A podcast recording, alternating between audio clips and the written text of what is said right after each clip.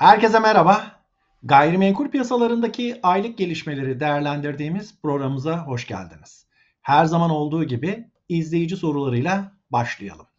Bir izleyicimiz geçenlerde açıklanan Merkez Bankası enflasyon raporu içinde bulunan e, konut piyasası ile ilgili çözüm önerilerinin sosyal medyada çok yankı bulduğunu, bunu benim nasıl değerlendirdiğimi sormuş. Her şeyden önce bu Merkez Bankası'nın çok önerisi gibi kaleme alınmamıştı aslında. Daha çok uluslararası diğer ülkelerde yapılan uygulamalardan bahsedildi gibi geldi bana açıkçası.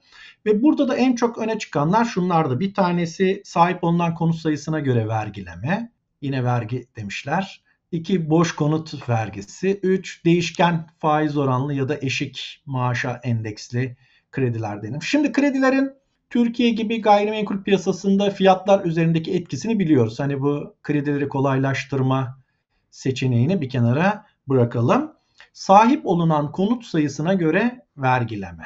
Yani ikinci, üçüncü, dördüncü konutunu olanlardan daha çok vergi alalım denilmek isteniyor. İki, boş konutu olanlardan da vergi alalım deniliyor. Şimdi sahip olunan konut sayısı arttıkça vergileme, işte sosyal adaleti sağlama, mülkiyetin tabana yayılması, gayrimenkul mülkiyetinin belli kişiler elinde toplanmaması gibi arkasında sosyal bir takım motivasyonları da taşıyor gibi gözüküyor. Ama bakın biz konut sorunundan, barınma sorunundan, kiraların yüksekliğinden bahsediyoruz ve Türkiye'de her yıl konut piyasasına kiralık piyasasına daha doğrusu 200-250 bin yeni konut sokmak durumundayız. Kimler peki bu konutları sokacak piyasaya.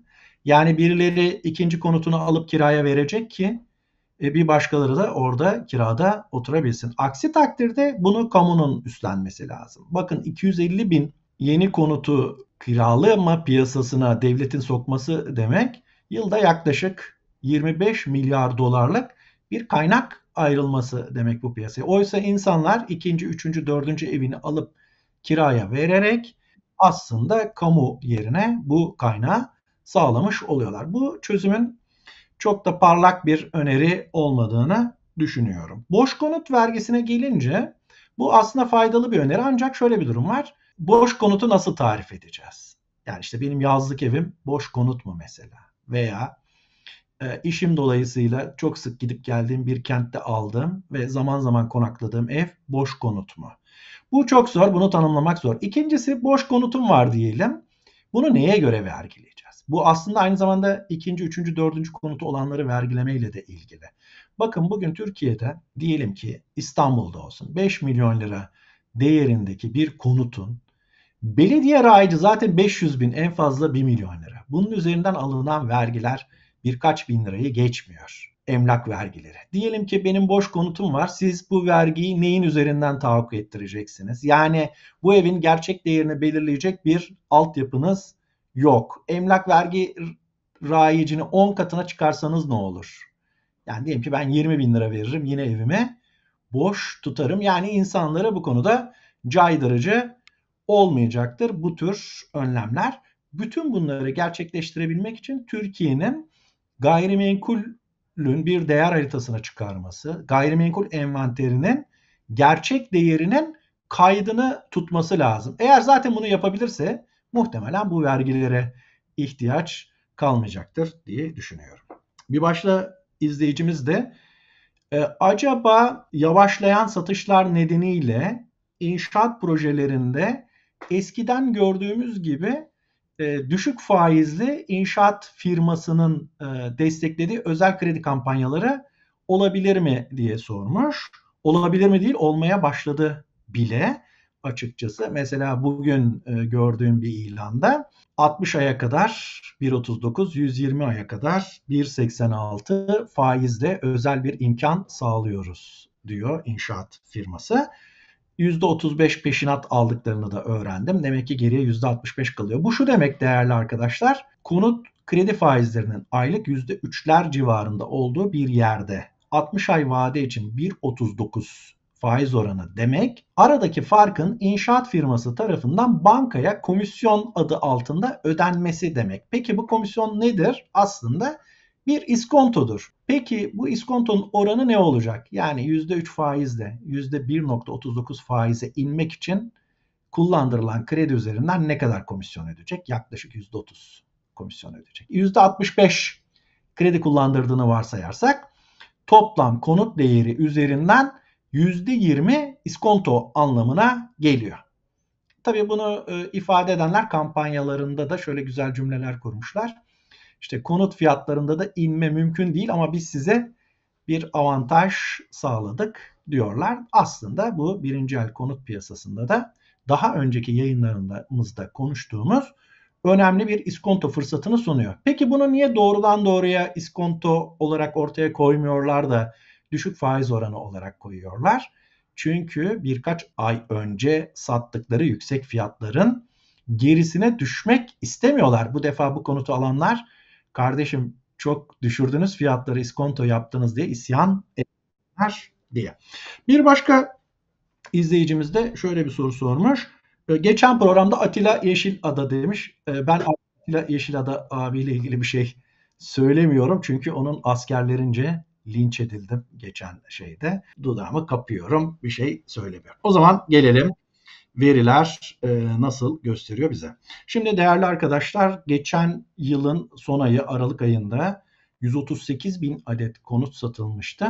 Bu Ocak'ta 80 bin adet konut satıldı. Aydan aya %42 konut satışları düştü. Piyasa çöktü vesaire diyeceğiz. Ama hakikaten piyasa zayıfladı. Çünkü biz konut satışlarını aydan aya değil bir önceki yılın aynı ayıyla karşılaştırıyoruz. Öyleyse 2023'ün aralığı değil de ocağına gidersek 88 binden 80 bine düşmüş yıldan yıla Ocak aylarında. Yani yaklaşık %18 bir düşme var. Önemli bir düşme. Geçen yılın ortalaması da %15 gibiydi. Diğer satışlar yani krediye bağlı olmayan satışlar %9 düşerken ipotekli satışlar %63 düşmüş. 6000 adet civarında ipotekli satış olmuş ve tüm zamanların en düşük ipotekli yani kredili satışları gerçekleşmiş değerli arkadaşlar. Peki konu satışları şöyle bir dursun. Düştü, düşüyor, düşecek. Ee, bir nokta koyayım. Muhtemelen bu yılki en düşük rakamlarına erdik. Hani bir değerli büyüğümüzün söylediği gibi yani ondan ilham alarak Şubat, Ocak'tan Mart'ta Şubat'tan daha iyi olacak diyebiliriz satışlar, satış sayıları itibariyle. Çünkü her yılın Ocak ayı en düşük konut satışlarıyla karşılaştığımız aydır. Peki bakalım son 3 yıldır her yıl 250 bin 250 bin artan konut dışı satışlar ne olmuş? Malum bir tarla hevesi ve modası bir rüzgar gibi esiyor idi. Bakın konut dışı satışlarda geçen yıl Ocak ayında 138 bin adetken bu yılın Ocak ayında 118 bin adede düşmüş. Orada da yaklaşık %14'lük bir gerileme var. Yani şunu da söyleyebiliriz. Konut dışı gayrimenkul satışları, hassaten tarla satışları da kafasını eğmiş, zirveden aşağıya doğru gidiyor. Önümüzdeki dönemlerde onların da aşağıya doğru gittiğini daha net göreceğiz. Peki fiyatlara bakalım. Fiyatlarda hep söylediğimiz gibi reel fiyatlar demiştik. Enflasyonun gerisinde kalacak demiştik. Burada BETAM'ın Bahçeşehir Üniversitesi Ekonomik ve Toplumsal Araştırma Merkezi'nin yeni yayınlanan raporuna göre son 6 aydır reel konut fiyatları geriliyor. Yıllık bazda konut fiyatlarına bakarsak ülke çapında %65'lik bir artış var. İstanbul'da 10 puan daha geride %55. Ankara %86 deprem dolayısıyla ciddi bir göç aldı. Ve İzmir Türkiye ortalamasına yakın %64 civarında. Peki kiralama tarafında nasıl durum dersek? Ülke çapında da kiralarda yıllık bazda %87'lik bir artış var. Merkez Bankası'nın 2023 yılı için e, yaptığı gerçek kira diye tarif edilen TÜFE'nin bir alt kalemi olan yerde %102'lik artış vardı. Ee, özür diliyorum TÜİ'nin yaptığı endeks hesaplaması diyeyim. Ayrıca son enflasyon raporunda Merkez Bankası e, EFT sistemi üzerinden kira açıklaması bulunan e, para transferlerinden bir endeks üretmiş ve onların da hesaplamalarına göre 2023 yılında kiralar yine %100'ün üzerinde artış göstermişler. Biz bunu da bir yere söylemiş olalım. Peki satılıklarda en çok Ordu ve Erzurum'da artış gerçekleşmiş ülke bazında. En az artış ise İstanbul ve Antalya'da gerçekleşmiş. Biliyorsunuz İstanbul ve Antalya bir buçuk iki sene önce şampiyonluğu elden bırakmıyorlardı. Şimdi küme düşme seviyesine gelmişler konut fiyat artışlarında. Yine kiralarda artış en çok Ordu ve Maraş'ta olmuş. Hadi Maraş'ı anlıyoruz deprem. Ordu dikkat ederseniz fiyatlarda da bir yüksek artış göstermişti. İlgilenmeye değer. E, en az artış kiralarda Antalya ve Muğla. İşte bir dönemin Şampiyonlar Ligi olan Antalya ve Muğla bu defa e, en az artışı göstermişler. Neden acaba dersek herhalde yabancı piyasasındaki ciddi daralma bu bölgelerdeki kira rayişlerini de fiyat rayişlerini de önemli ölçüde etkilemiş. Şimdi bakalım ilanda kalma süreleri önemli burada. Bakın 6 ay önce satılık konutların ilanda kalma süresi 55 günden şimdi 62 güne çıkmış. Yani alıcılı bir piyasa var. Mülkler daha çok piyasada bekliyor. Kiralıklarda da ilanda kalma süresi son 6 ayda 16 günden 25 güne yükselmiş. Kiralık tarafta daha sanki bir zayıflama var gibi gözüküyor. Maliyetler tarafında neler var diye bakarsak Aralık ayı itibariyle de inşaat maliyetleri %67 artmış. Bunun %54'ü malzeme tarafında, %112'si de işçilik tarafında artış göstermiş. Her zaman müteahhitlerimiz işçilik maliyetleri konusunda biliyorsunuz çok ciddi yakınmalar. Usta yevmiyeleri 2000 lirayı geçti diye söylemişlerdi. Şimdi biraz önce Antalya'dan, İstanbul'dan ve Muğla'dan söz ettim. Burada satılık ve kiralıklardaki artış oranının küme düşme seviye yani artıyor ama en az artan iller olduğunu söyledim. Bu da yabancılara olan satışların %50 gerilediğini görüyoruz geçen yıla göre. Tabi bu gerileyince e, hemen bu yabancılara satış yapan arkadaşlar arka arkaya bildiriler, basın açıklamalarında bulundular ve hemen de tepki geldi. Yine geçen haftalarda İTO'da Çevre ve Şehircilik Bakanımız çıktı ve oradaki zevata hazır bulunanlara açıklama yaptı. Dedi ki yabancılara satışa yatırım yapmış önemli şirketlerimiz var. Ama biz e, GABİM Gayrimenkul Bilgi Merkezi diye bir yer kurmuştuk. Burada yabancılara yapılan satışları ekspertiz raporlarını inceliyor idik e, ve dolayısıyla da bazı ekspertiz raporlarını reddediyorduk. Satışlarda çok düştü. Gabim'deki uygulamayı değiştireceğiz dedi.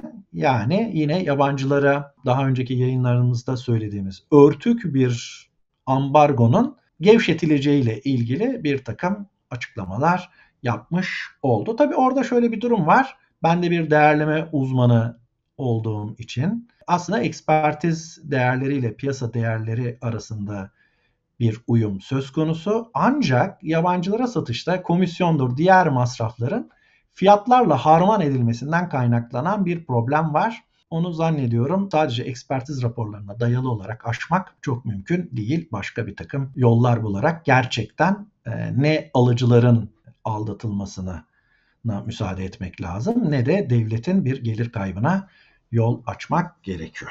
Önümüzdeki aylarda yapacağımız programlarda tekrar görüşebilmek ümit ve temennisiyle şen ve esen kalın, barınmada kalın.